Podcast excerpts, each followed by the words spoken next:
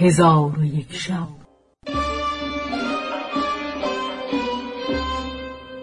چون شب دویست و سی و دوم برآمد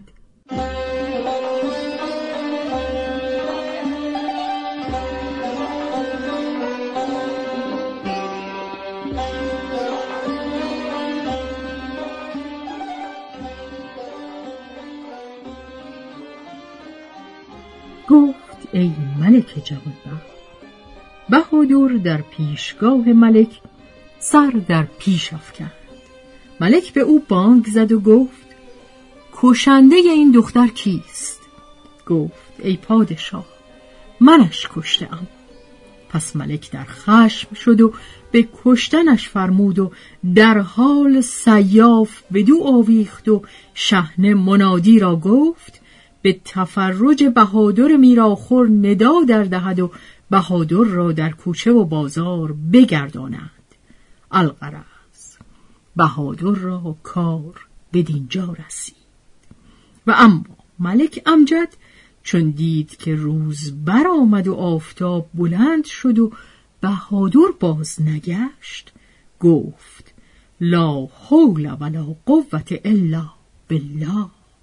کاش می‌دانستم به بیچاره چه رسیده و سر در گریبان فکرت داشت که ناگاه آواز منادی بشنید که به تفرج بهادر ندا همی دهد که او را هنگام ظهر به دار خواهند کشید.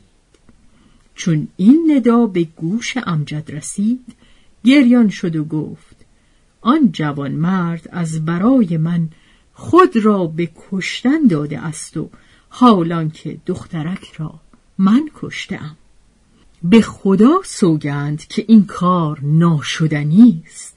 پس در حال از خانه بیرون آمده در ببست و در میان شهر همی رفت تا به نزد بهادر رسید و در پیش روی شهنه بایستاد و گفت ای خاجه بهادر را مکش که از این گناه بری است.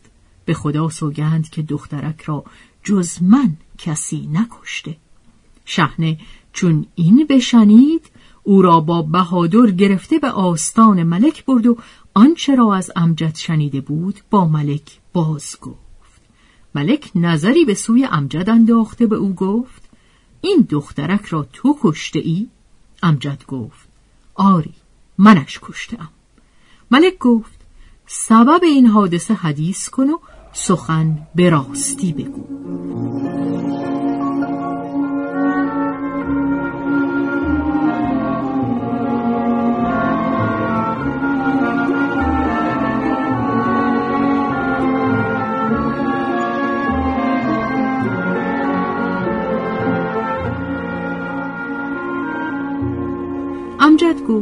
ای ملک بدان که سرگذشت من عجیب و کار من غریب است پس از آن حکایت باز گفت و آنچه که بر او و برادرش رفته بود از آغاز تا انجام بیان کرد ملک را عجب آمد و در شگفت ماند و به او گفت من دانستم که تو معذوری ولکن ای پسر آیا میل داری که وزیر من شوی؟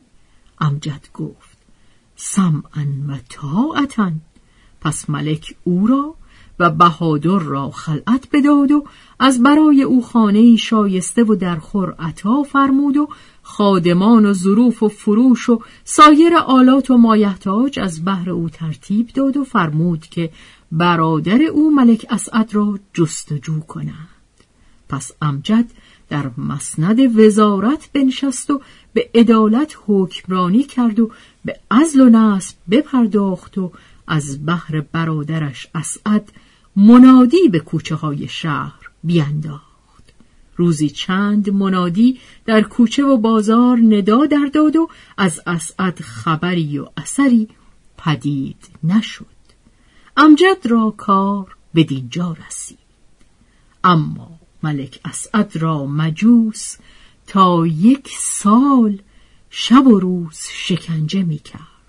تا آنکه عید مجوس نزدیک شد. بهرام مجوس سفر را بسیجید و کشتی مهیا کرد. چون قصه به دینجا رسید بامداد شد و شهرزاد لب از داستان فرو بست.